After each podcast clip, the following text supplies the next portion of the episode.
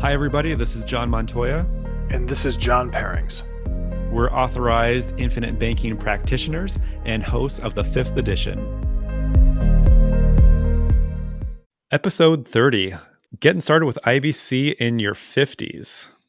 Let's talk about in this episode what we experience when we're talking to people in their 50s who come to us with financial related questions. They're interested in IBC. And let's talk about the struggles that they're facing, the challenges that they have, and where IBC really builds additional value to maybe to what they're already doing or maybe they're really late in the game they haven't started to prepare for retirement uh, let's go ahead and cover what's going on in their 50s you know, I think there are several things that are happening if I could just list it out real quick. A lot of people are in their 50s, they're starting to hit their kind of max lifetime income potential or max income levels. In their 50s, a lot of people are getting into C level positions. Their businesses are starting to hit their stride. A lot of times they're starting to really max out their retirement plan. So, you know, in your 50s, you can start contributing a little more in terms of catch up money into retirement plans.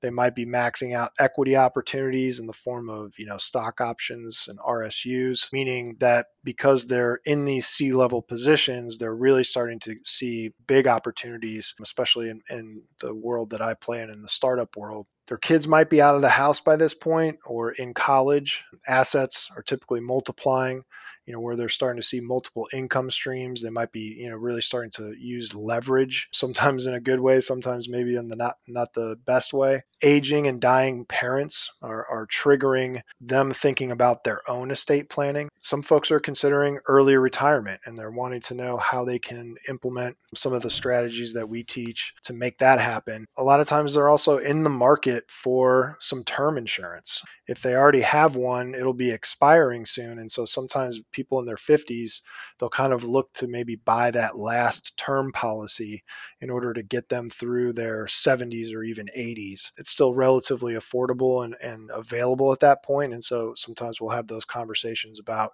whether or not they should buy another term policy or maybe should they look at something a little more or a lot more permanent.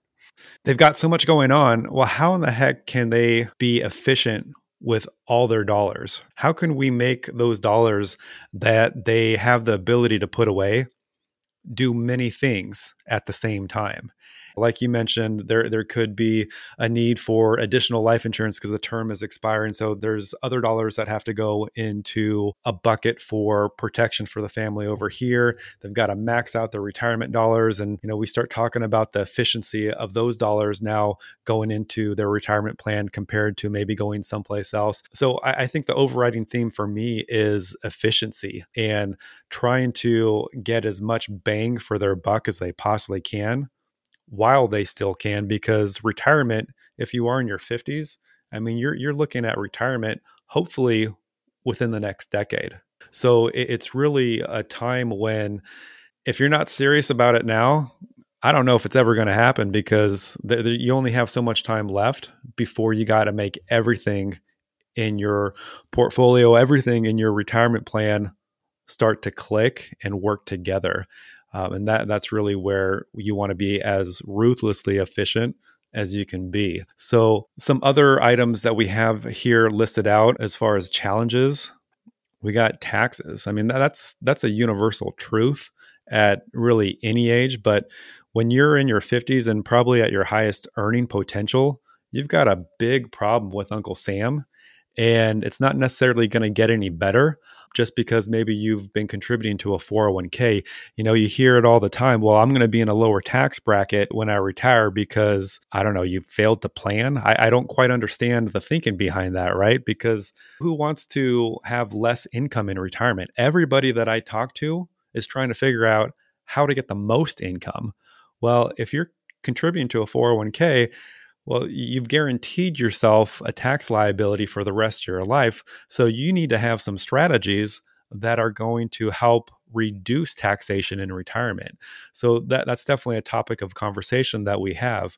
There also might be debt. You know, millions of people across the country still have mortgage debt in their 50s and some of them might be refinancing into a new 30-year fix at that point and what's your plan to to pay off that debt going into retirement. That's something that that needs to be brought up and worked out because the default plan of paying the bank every single month for 30 years, that's the bank's plan. And until you come up with a better plan, you're being inefficient with those dollars. So that's another topic of conversation. We also have, if you're a business owner, succession plans. Who's going to take over the business when you retire? So th- there's a lot that needs to be worked out here. Yeah, and it's that decade where one of the conversations we'll have with people is that it's called the financial junk drawer. It's kind of like that drawer in your kitchen that's got like a dead nine volt battery, three Phillips head screwdrivers for some reason, and you know maybe a uh, some twine. And it's kind of like when you get to this decade, you've had many, many years of making financial decisions for different reasons at different times in your life, and a lot of times with different people. And so when they're in their 50s, they're kind of like they really have that junk drawer really full of junk. And to your point, you know, a lot of times they don't really have a strategy in terms of how they're actually going to use that all those financial products in their junk drawer and really make a plan out of that. To kind of further that, the number one thing that I see in terms of change priorities is how they feel about passing something on to the next generation. And that's something that almost everyone in this age group or in their 60s that has changed for them at some point down the line where when they were younger they weren't as worried about it and now it becomes like a top 3 priority for them. And so that that also gets into what you were mentioning about succession and retirement planning.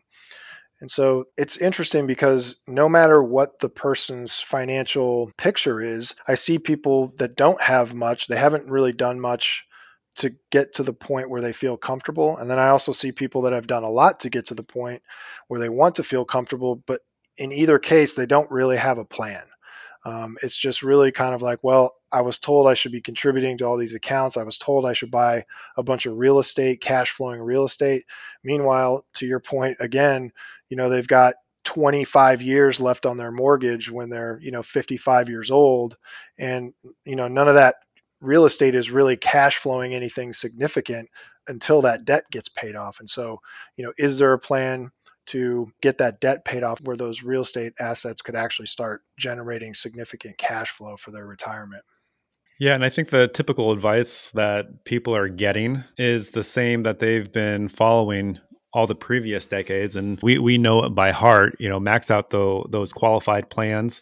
It's really what we call the balance sheet approach where you're trying to build the biggest account possible with no end game approach to how you're going to generate an income from it. There's a lack of efficiency just from that standpoint where everyone's all in on the market and the, the market has so much risk involved with it, it may be a great tool for accumulation, but it certainly is a lousy one for distribution. And to be a decade out minimally from retirement, that that's a pretty precarious position to be in and not have any type of distribution model set up where you have a plan that's going to show you exactly how to create as many dollars in retirement as possible. The the most common thing I hear people say for people in their 50s is, yeah, I'm I'm maxing out my 401k and I'm contributing extra for the catch up. What's interesting is that the that catch up amount while it's great that you have the capacity to save more, I think the better question is where could you be saving to generate even more retirement dollars. Because if you knew the truth, I don't think you'd be contributing as much as you are to a 401k qualified plan, except to maybe get that match. And we can run the numbers and show you just how much more efficient you can be with those dollars you are saving. But you have to know that other plans do exist and not everything is just 100% market based. Because, like I said, that is a, a tool for accumulation, but it is a lousy tool for distribution. You you need to get it on your radar that distribution it's going to be coming soon. I, I think to add on to that, a lot of people they're in their 50s and, and retirement is looming, so to speak, but they also are in a position where they can still make some changes. You know, they're, they're, they actually can do a lot in their 50s where you know, they, because they've accumulated so much, if they've gotten to that point where they, they actually have accumulated, it really is just a matter at that point of determining your plan for distribution. You know, one of the things that I'll see out there are these kind of complicated approaches to putting assets in different buckets. The the problem is everything with those bucket type strategies is everything is in the market. And so they end up taking the same risks that if a total market correction happens, their bucket strategies are not really diversified like they think they are. And they're not actually taking advantage of, you know, some of the actuarial science that's available where you can really pool your risk with other people and create some forms of guarantees that allow everything else to happen. So I think the complicated strategies are usually there because they're trying to hedge risk on their own. Meanwhile, there there's an entire industry out there called the insurance industry that can hedge that risk much more effectively and efficiently than you can on your own. But yet a lot of people won't look at it because they're afraid of missing out on on a rate of return. And what they don't understand is now that they're in their 50s, a rate of return, they're kind of already on that trajectory and they, they really don't need to worry about a rate of return as much as they need to worry about how they're going to efficiently distribute those assets into income over their retirement. Yeah, the way I've heard it said is people are trying to hedge risk with more risk. Yeah. Yep. Right. And it just doesn't work out. The only way that you can hedge risk is with something that has no risk.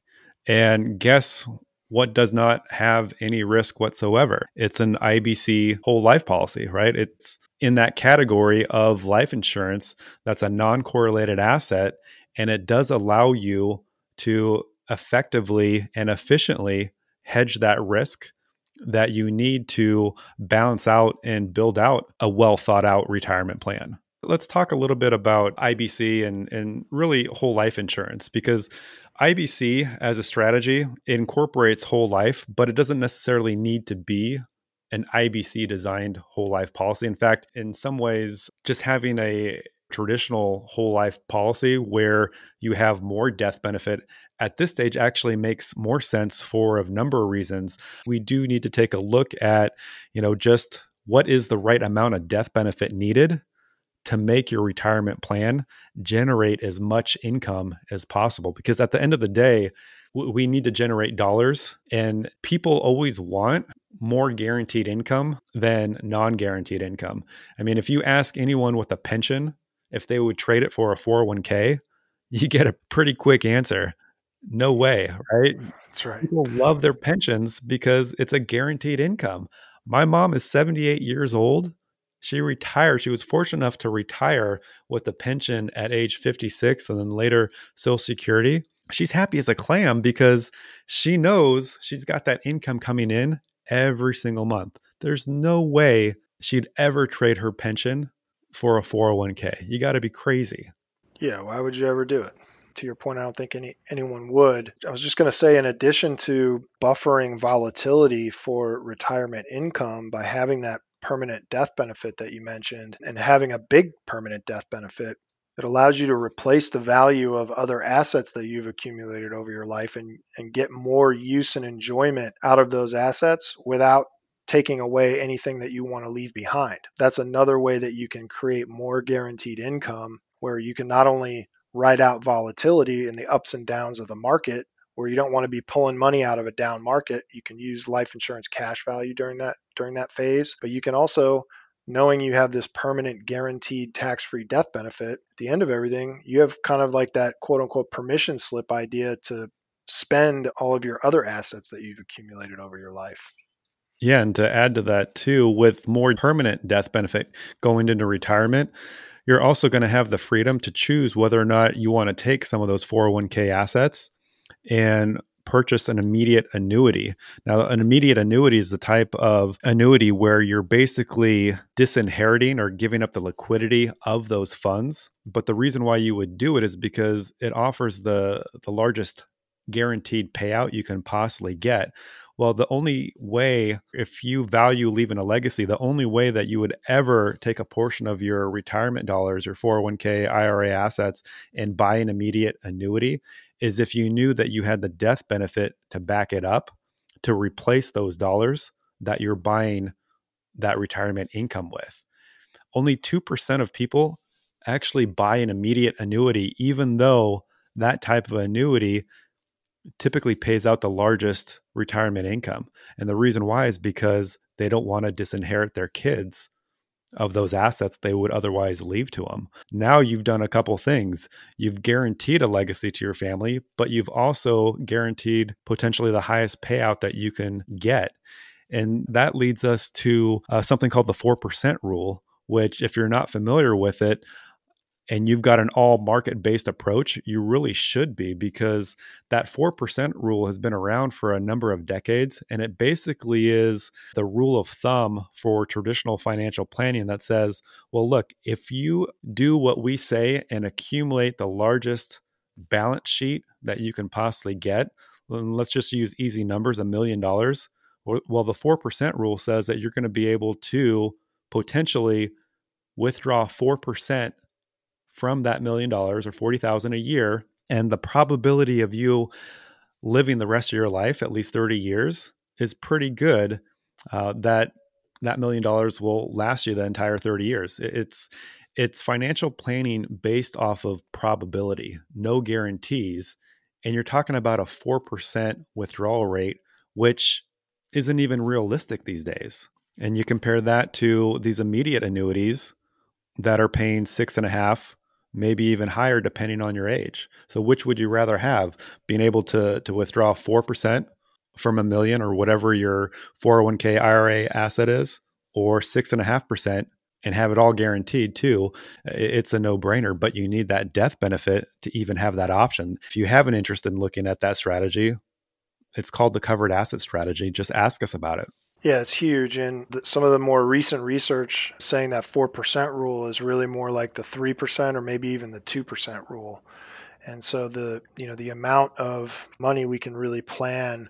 By the way, that that really kind of kicked in in March of last year where almost immediately the uh, the the people who had recently retired their distribution amounts really took a hit in terms of what they could actually plan for based on the probabilities. The other problem that I have with that, uh, it's also called the Monte Carlo simulation. The other problem I have with that, the 4% rule, Monte Carlo, same thing. If you follow the 4% rule or the 3% rule or the 2% rule, whatever the whatever the percentage you're going to use, there's a probability of you not running out of money for a period of time.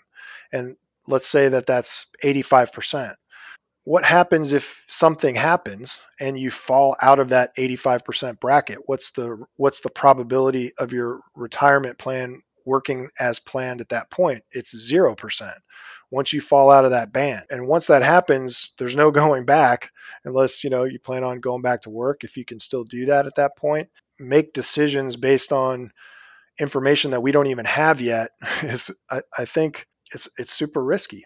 There's basically two questions you need to ask yourself if you're going to go into retirement with an all market based approach. And that is, how long am I going to live? And how much income do I need? Nobody knows the answers to those questions. And that's why you need guarantees as part of your plan. There really has to be a marriage between Wall Street and life insurance. Without it, you're basically living on hope and whatever else helps you sleep at night. But in my opinion, and seeing it from my mom's experience, if you have certainty, you have peace of mind. And uh, kind of a fun fact that I learned, and I don't know where, but I believe it people who have a guaranteed income live longer lives and I think it's it's mainly due to the fact that they have none of the anxiety and stress of worrying about how much they can spend on a month to month basis in their retirement. They can actually live life and enjoy it. Let me say one can I ask one question on that? It's it's it baffles me that people have these plans where they're assuming these rates of return that they're going to get and I think it's interesting because look at any prospectus or any any of your paperwork on any of your investments, your 401k, anything, and in big letters on the front page somewhere it's going to say something to the effect of past performance does not indicate future results, things to that effect. And yet the entire typical planning world revolves around using past performance to plan for the future. And it, it, it kind of drives me crazy a little bit that people just have this assumption that it's all going to work out. Will it work out? Maybe. I do believe in the economy and I do believe in business and I do believe in the ingenuity of our, our people and our companies. But it's like, even if the even if the numbers work out, there's no way we can guarantee the timing of those numbers and that the timing of when we get positive and negative returns is hugely important when we get into that retirement phase. Really, the only way to guarantee that you will have enough income in retirement is if you're fortunate enough to build a really, really large balance sheet for retirement right because if, you can build up 5 million 10 million dollars or more and you have to live off you know that 2 or 3% rule well you've got a very very high probability you're going to make that money last the rest of your life. But how easy is it to save those dollars and to grow it at whatever rate of return to hit 5 million 10 million dollars or more? I mean that that's extremely challenging for the average person out there. And so that's that's why i say you've got to be really as efficient as possible when it comes to your retirement planning because the lack of efficiency is going to limit your options once you realize you could have made better choices but you just didn't realize what those choices were. And so that's really where we need to have that conversation because you need to have another option. You need to get another perspective on how you can build out a plan that's going to maximize the use of all your dollars to get you to retirement and then through retirement because it's not just about getting to retirement. You got to make it all the way through to the end of retirement too.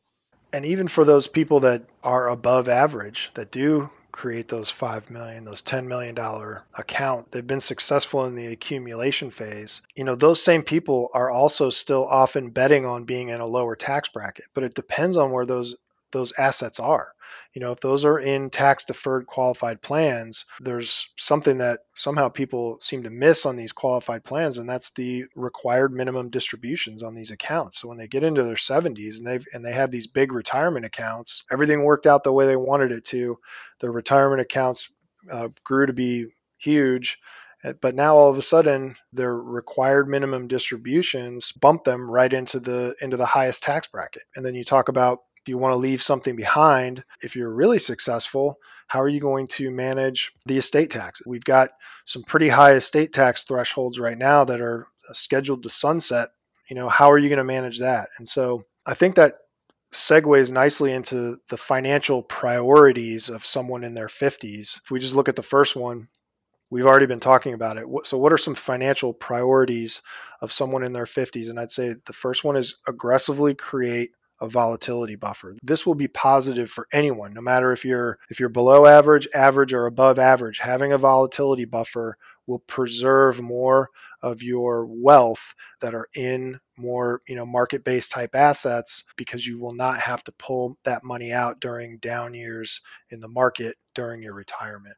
And then the other thing, when we were just talking about people who are above average, especially for those people, we have to develop strategies to minimize taxes. You know, those are taxes on uh, deferred assets, and they're de- they're taxes on really all of your assets, unless there's only so much you can get into the tax-free bucket. So we've got to have strategies to minimize the taxes and offset those taxes so that you get more and you can use and enjoy more when you're in retirement. What are a couple other ones, John? One that I have off the top of my head is I'm going to sound like a broken record because I, I, feel like I keep on saying efficiency. But if we're talking about those above average people with four or five million plus saved going into retirement, I go back to how much income is that going to generate in retirement? Let's say let's make the the number instead of a million, let's add a zero and let's make it 10 million off that 3% rule, right? We've now brought 4% down to 3% to be more realistic with the type of environment that we're in, bond rates being so low, volatility of the market. Well, 3% of $10 million is what, $300,000 a year? You are essentially having to put every single dollar in the market to generate that $300,000 a year if you got a $10 million net worth. How efficient is that? Don't you think that you could be more efficient with those dollars where you could get not just $300,000 on probability based off a safe withdrawal rate, but $300,000 of guaranteed income without needing to have all $10 million in the marketplace? Meaning, maybe you would only need to put 70% of that $10 million into something that generates guaranteed income. And what does that leave you? The other 30% to be invested in the market. So, what that brings me to is your actual liquidity, because whatever your number is, whatever your balance sheet number is going into retirement, 2 million, 5 million, 10 million, it's got to be all in to generate whatever income you're going to generate for yourself in retirement unless you do the type of planning that we're talking about. So it is about being efficient. And the extra perk is that the efficiency that you're going to create in your plan is going to give you additional liquidity with your overall portfolio. So you're not having to use 100% of it to generate your income in retirement. You can actually have money invested in the market and keep it there without having to be concerned about it producing an income for you. That's efficiency and liquidity. True liquidity, I would add. Yeah, and to just wrap this part of it up with uh, regarding efficiency, at this stage in your 50s to make everything as efficient as possible, we want to start prioritizing the avoidance of losses. And so this starts to become critical uh, when we get into our 50s, where the long term is now becoming the short term. And so starting to look at ways to avoid losses is something that I think needs to be a, lot more seriously looked at. And by avoiding those losses and creating liquidity, like John's saying, that can come along where you can now start creating strategies that build multiple streams of income. We talk about being diversified. Well, how about how about diversified income stream? And if we can set things like that up, all of a sudden, you know, our retirement starts looking very, very nice, very comfortable, and a lot of fun, probably. yeah, way more enjoyable. So let's talk about common objections to this type of strategy because maybe it's the first time they're hearing about these options. What what's some of the concerns that people have? The first one starts in people's 40s, where I hear this, you know, even when they're in their 40s, and they're wondering if they're too old to get started with something like this. And I think the the short answer for me is always no. Obviously, every with you know, especially with life insurance, everything depends on your on your health, but absolutely not. You know, you know, we have tons of clients in our 50s, and it's not too late. It's certainly not as cheap as it would have been if you'd done it in your 30s or 20s, but it's absolutely reasonable. It still works. It's very effective in terms of doing all the things that we just discussed, getting started in your 50s. One of the other ones that is a little more difficult to get your head around is when you start a life insurance policy, especially if if we're looking at cash value, which you know by the time people get to us after they've done a bunch of research on infinite banking, they're they're highly focused on cash value. It's difficult to see that capitalization period in the early years of a life insurance policy, and it, it, it's hard to get your head around how that could make sense. Sometimes it's true where, hey, this could take a long time to build up cash, but depending on how the policy is structured and how much we could actually fund it, that can be mitigated. One of the things people have a hard time getting around is like where the cash is going to come from. But as you're entering your 50s, there are options that we could start redirecting some money in order to create this asset that could that provides the volatility buffer and provides the death benefit and provides a decent amount of cash value and even a lot of cash value. The other thing I would say to that is as we mentioned before, it may not be all about the cash value at this point. It may be where we're looking to create a big death benefit in order to get as much money as possible out of the other assets. And so it really depends on the individual situation, but you know, giving up liquidity, there's certainly ways to do that where we're not actually affecting the overall liquidity situation of a given person. So if you've got some money sitting somewhere and you still have an income we can schedule the premiums in a way that your liquidity is not actually decreased and you still have access to all the cash you need to have access to in order to do other economic activities like buying real estate or businesses or whatever it is. Don't just look at the illustration and and see less than 100% cash value in the first few years. It's it's bigger than that and, and we can definitely show you how that how that works. Yeah, and I would wrap it up on that point by adding no money put into a permanent life insurance policy, specifically a whole life policy, ever goes to waste. So that concern about I'm worried about the cost because I am in my 50s, just remember this. No dollars that you put into this whole life plan are ever going to go to waste. There's going to be economic value realized from it. And then I wanted to add one more thing because oftentimes if you are, you know, 100% all in in the market, you typically don't have all your money 100% in stocks. You have some type of stock bond portfolio mix, uh, like the traditional 60 40 model 60% stocks, 40% bonds. Well, realistically, what are bonds paying these days? You know, 1 to 2%.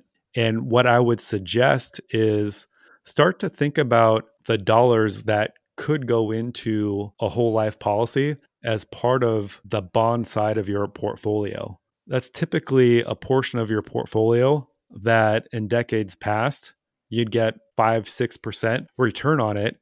But now you're not coming anywhere near it. Well, think about using some of those dollars as a place to redirect and capture this whole life insurance policy, the death benefit, and then, of course, the cash values that will ultimately build.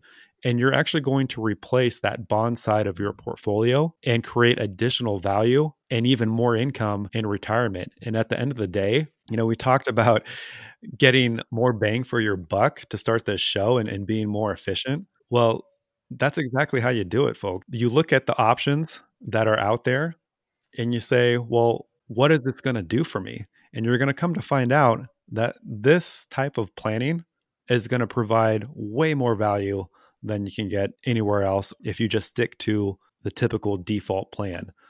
Yeah, maybe one last thing before we get to our recommended reading. I think one last objection is just a lot of people, even in their 50s, are really just not that familiar with using insurance as a type of asset. There's some skepticism around how this could possibly be used. And I think the important thing to understand is these contracts are guaranteed assets. A hundred years ago, life insurance was a bedrock financial asset for the typical American family, where they, you know, their retirement assets at that point were savings, pensions, and life insurance. And so we're really kind of getting back to more of a traditional type of planning as opposed to what we've seen over the last 40 years with the advent of the of the 401k. To kind of wrap up this episode, we have three books for recommended reading. Number one by Dr. Wade Pfau, that's P F A U. It's called Safety First Retirement Planning. It's a great book. It gets into all the things that we just talked about volatility buffers, asset replacement, and it talks about different ways to build a volatility buffer. Life insurance isn't the only thing that you can use, but it's probably the most efficient. Uh, the second one is called Guaranteed Income, which talks a lot about annuities. That's by Barry James Dyke. You know, he has a, a lot of great examples, including Shaquille O'Neal, who has, you know, tons of annuities and uses that to fund his lifestyle. The last one is called a book called What Would the Rockefellers Do by Garrett Gunderson. This is a great book, especially when we get into our 50s and we're really starting to think about legacy planning. And it talks about how to create a multi generational legacy in a super effective way. And, you know, does it through story, talks about the Rockefellers and the Vanderbilts and how, how they compare and contrast in terms of how they use their money. I think it's a great book to read. And it also reinforces everything that we've, we've been talking about in addition to, you know, how to create the, uh, the legacy. So check those books out. I think you'll enjoy them. Awesome. Those are all great recommendations. All right, I think that wraps up this episode of How to Get Started with IBC in Your 50s. Thanks for joining us. If you have any questions, feel free to please check out thefifthedition.com. You can email us, you can schedule some time with us, you can schedule a 30 minute free consultation, answer any questions you have. And if you like our podcast, consider leaving us a five star rating. We'd really appreciate it. It'll help us get get the word out there about infinite banking and planning for certainty. We'll catch you on the next episode.